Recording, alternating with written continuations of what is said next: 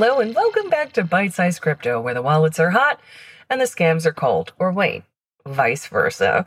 Today I want to talk about what decentralized finance is, otherwise known as DeFi. This is a term that is thrown around nonstop, and it essentially means a lot of what we've been talking about in this podcast, but it's just spoken about in kind of odd terms. And so people often don't know exactly how to address it. So what is DeFi? DeFi essentially refers to Bitcoin, the blockchain, Web3, all of the things we've been talking about, but it specifically stands for decentralized finance.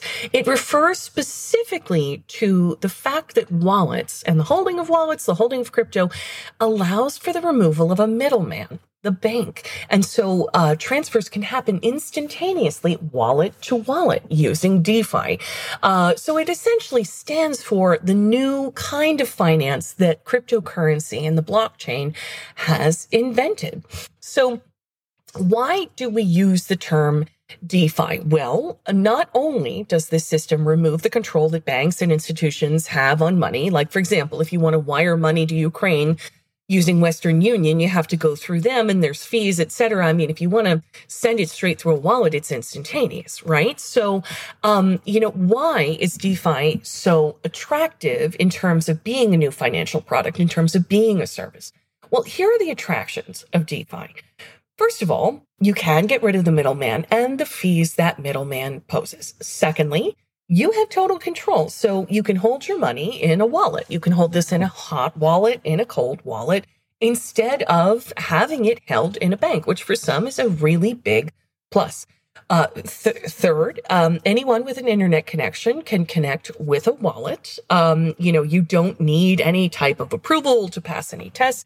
Anyone can play if you're a person, and sometimes even if you're a bot.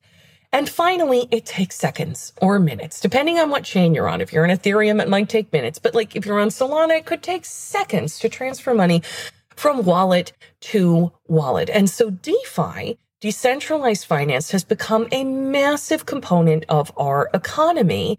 And off of DeFi, you will see all sorts of things like stablecoins like software built on it, hardware built on it that enables the development of applications, infrastructure, regulation, all of these things.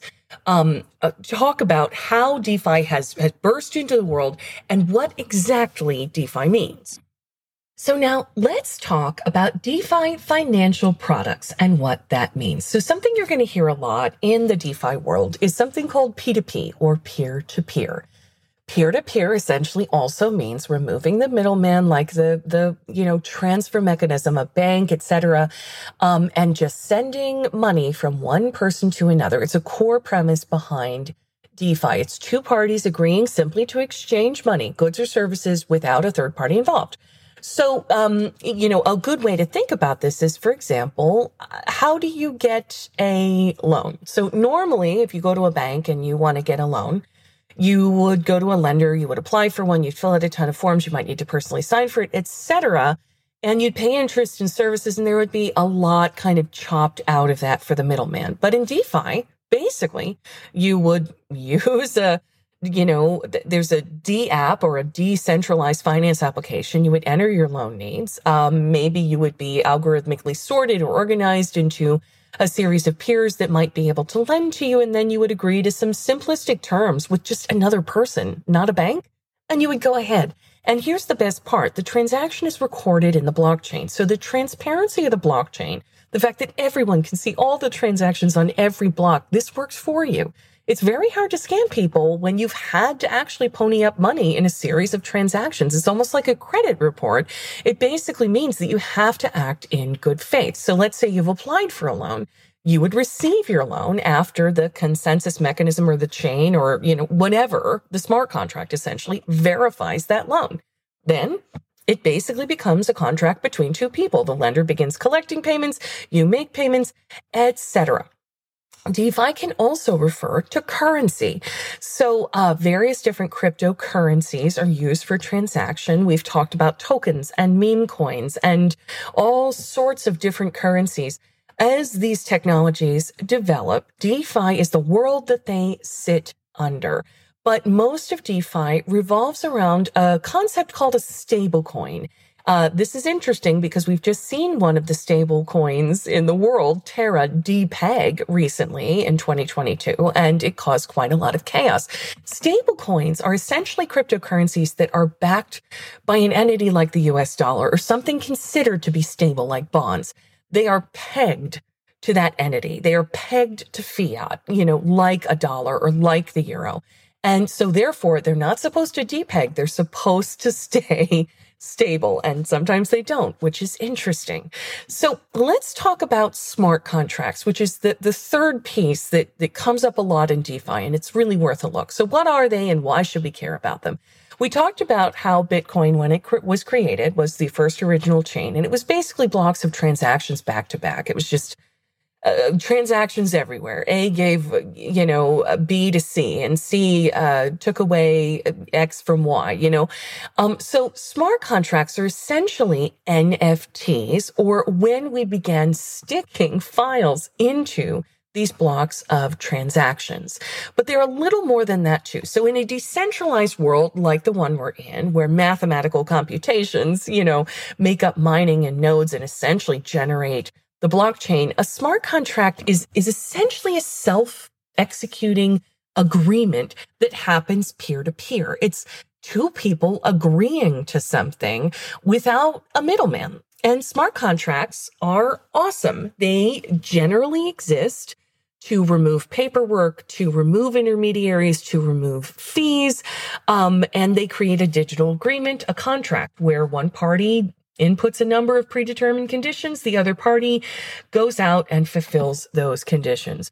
What is the real value of smart contracts other than these, these elements of them making things simpler and cheaper? Well, they uh, have wide ranging uses, right? I mean, you can buy a house instantaneously without all the paperwork using a smart contract. You can instantly transfer money into a war zone like people have been doing with Ukraine.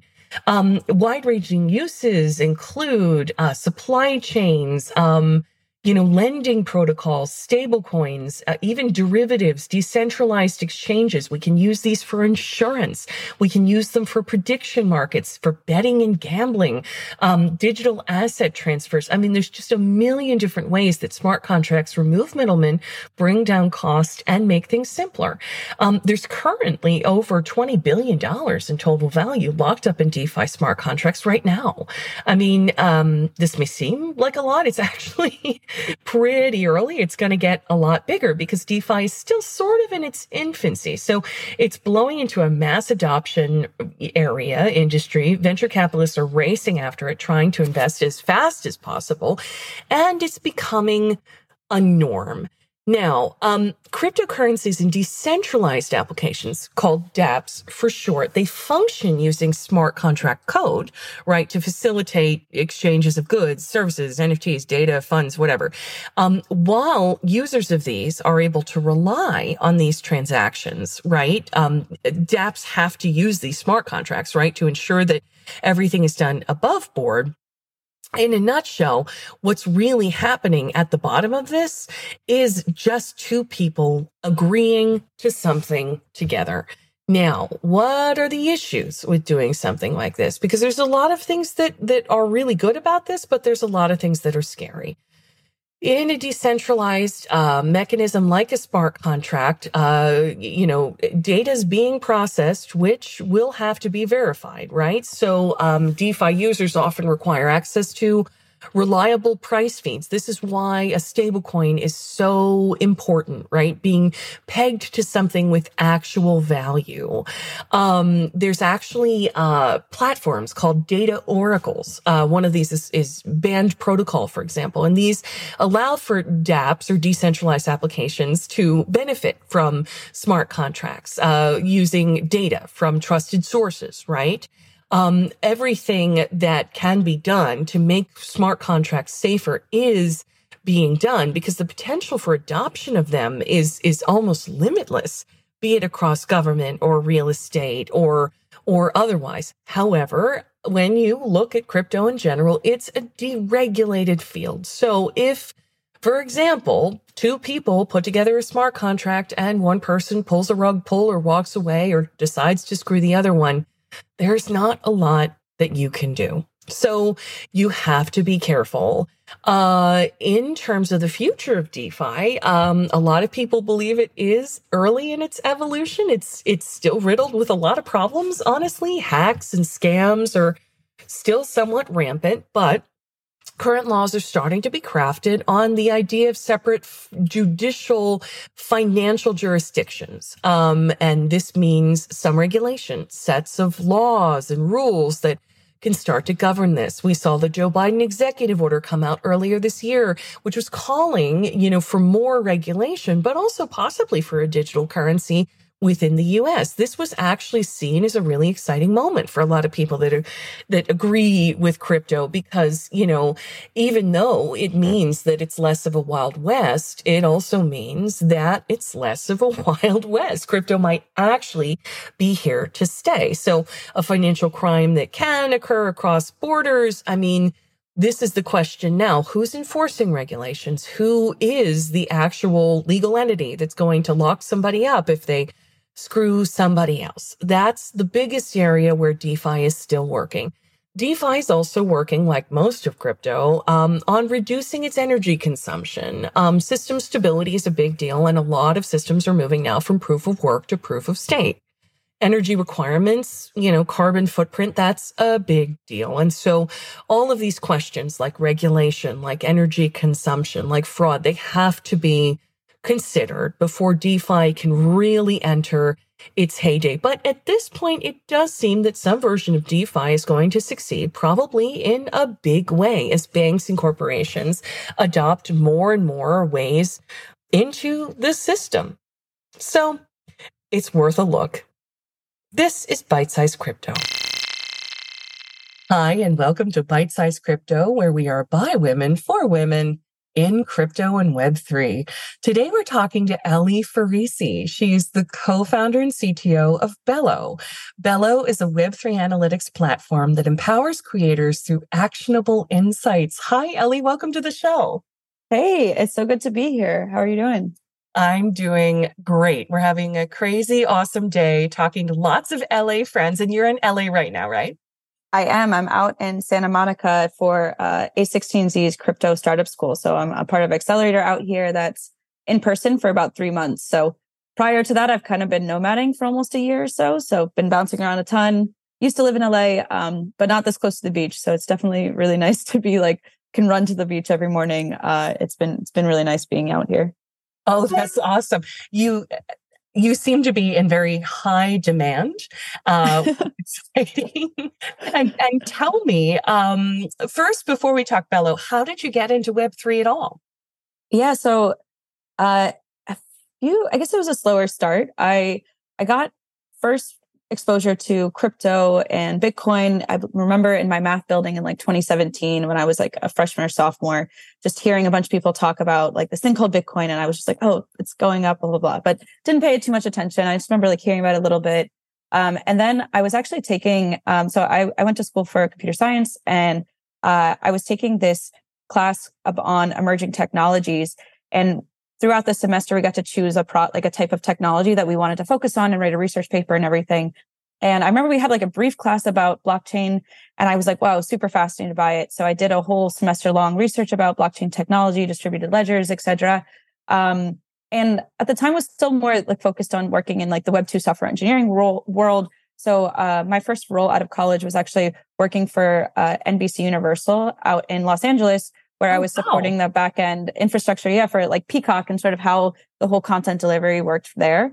Um, and also, I guess like this, the other side of me, uh, the non-engineering side is like a, a music lover, a pa- like passionate about working and being involved with creators in that way. And I, in college, was really like a big advocate to like helping musicians. And so I actually started doing music management. I would like run a little local venue and when I moved out to LA, it was during COVID and I wanted to bring that same energy from the East Coast out to, to the West Coast where, where I was living and uh, started this little music collective called Radio House where I just like supported artists during COVID and everything. And through that had a podcast myself where I ended up interviewing all types of different inter- individuals in the music industry and ended up interviewing uh, a friend of mine who is the founder of Catalog, a music NFT marketplace.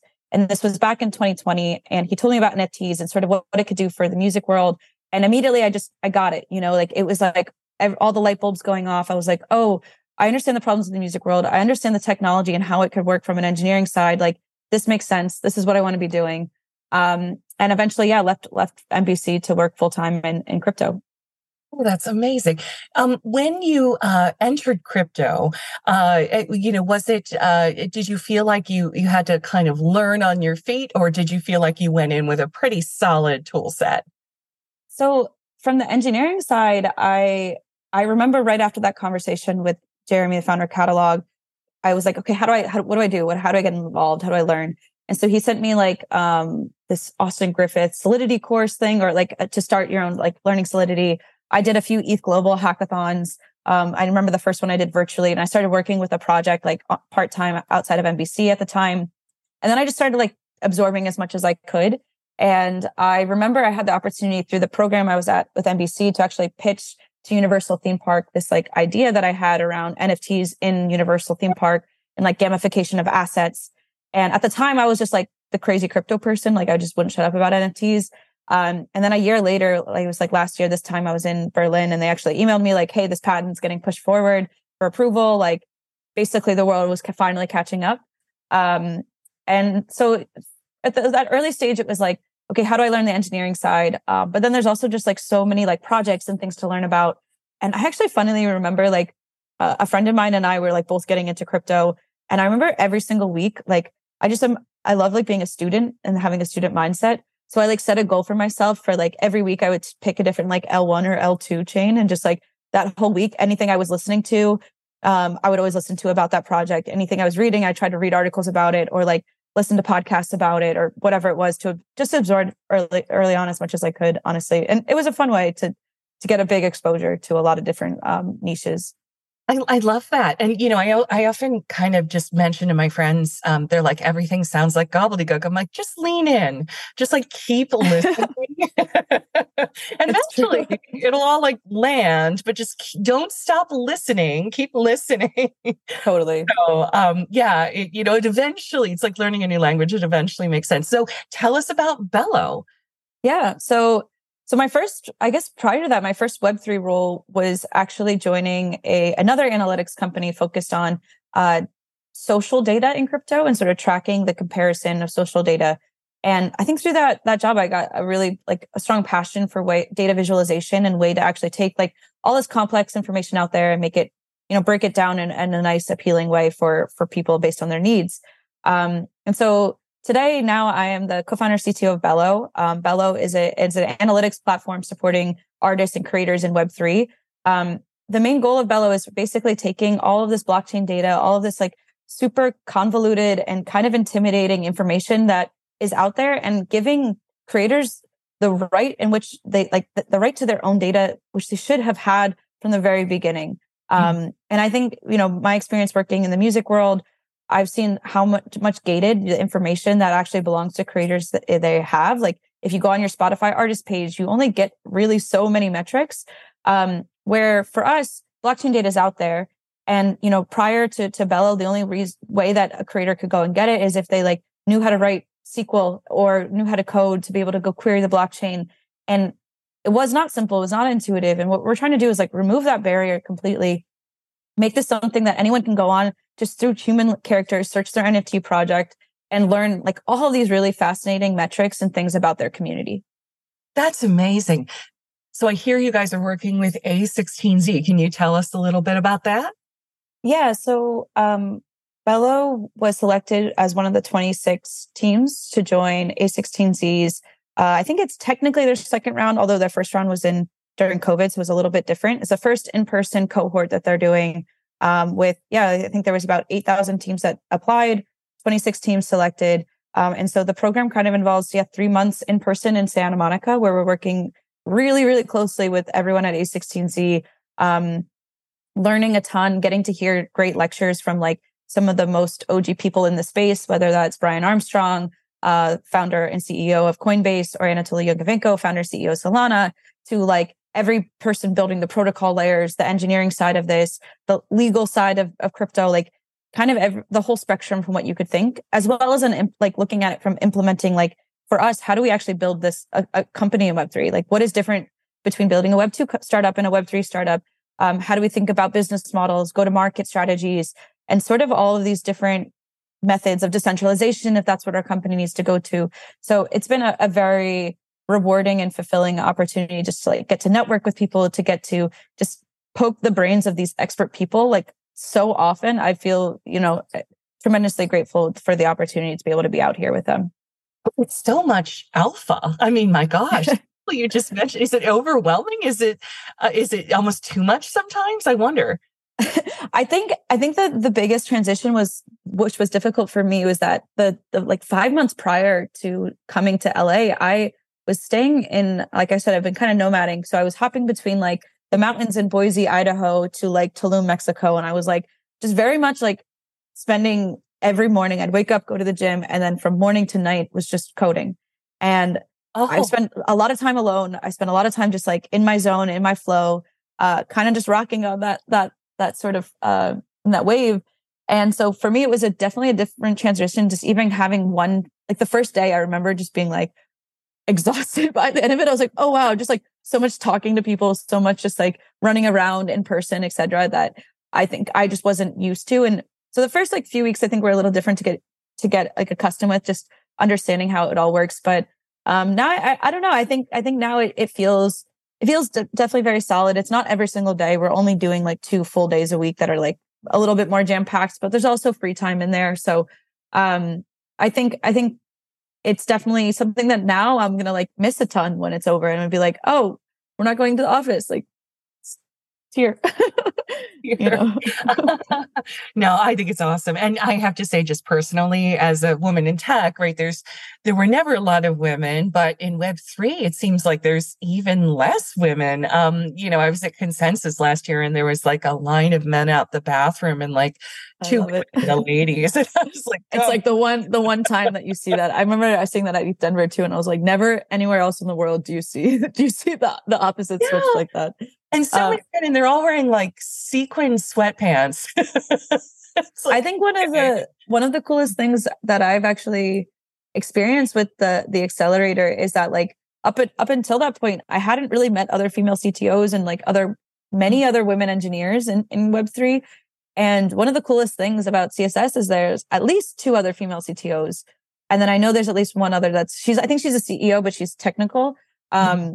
which I was just like, I remember the one day we were like all sitting around, I was like, this is so cool. Like the fact that we all just get to talk about the things that we're building and like these women are so smart.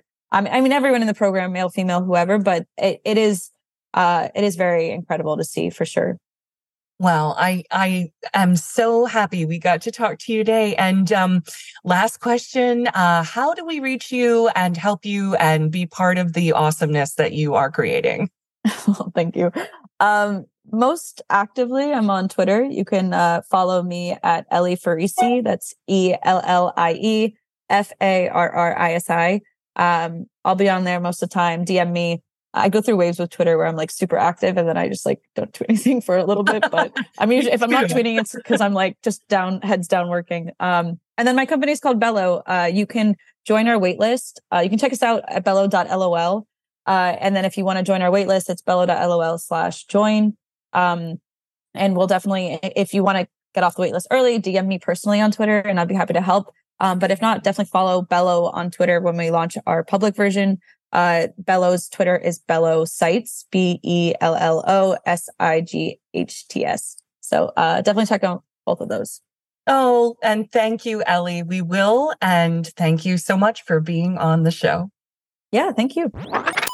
So, this is the part of the show called Totally Weird. We bring out a fun fact that's totally weird and we talk about it.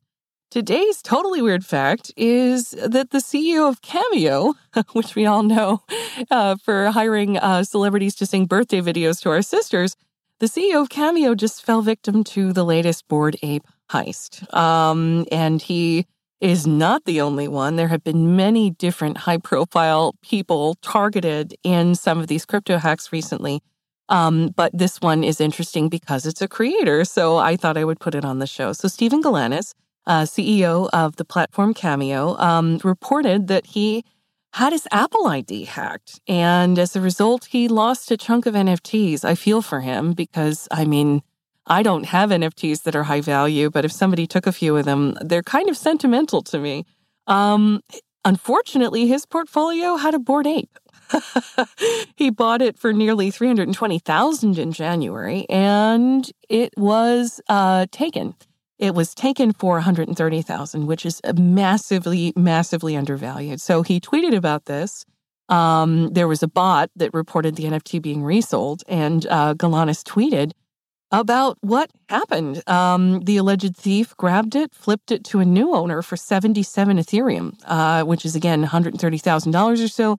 He lost a few other assets as well. Um, he lost some other site tokens. Uh, he lost some ApeCoin cryptocurrency tokens, apparently over $60,000 of that. Um, OpenSea's gone in, they've frozen the ape in question, they've prevented the new owner from selling it. But the problem is, once these things are hacked and resold, it's unclear who actually owns it. Uh, the exact hack mechanics aren't clear. Uh, we don't know exactly how it was done, um, but you do have to be very, very careful. Hacks on Discord that are asking you to drop your wallet address or want you to sign up on a site could possibly be leading you to a fake phishing site. Um, some people are speculating as well that maybe this was about the seed phrase being visible. So if you have a seed phrase for your wallet, Oh my goodness, do not put it in your notes or your memos or a Word document on your computer. It will be on the cloud and accessible. Uh, people will put together a bot that is based on the structure of a seed password, and they'll just scan your computer for anything that looks like a seed password. If they find it, they can get into your account.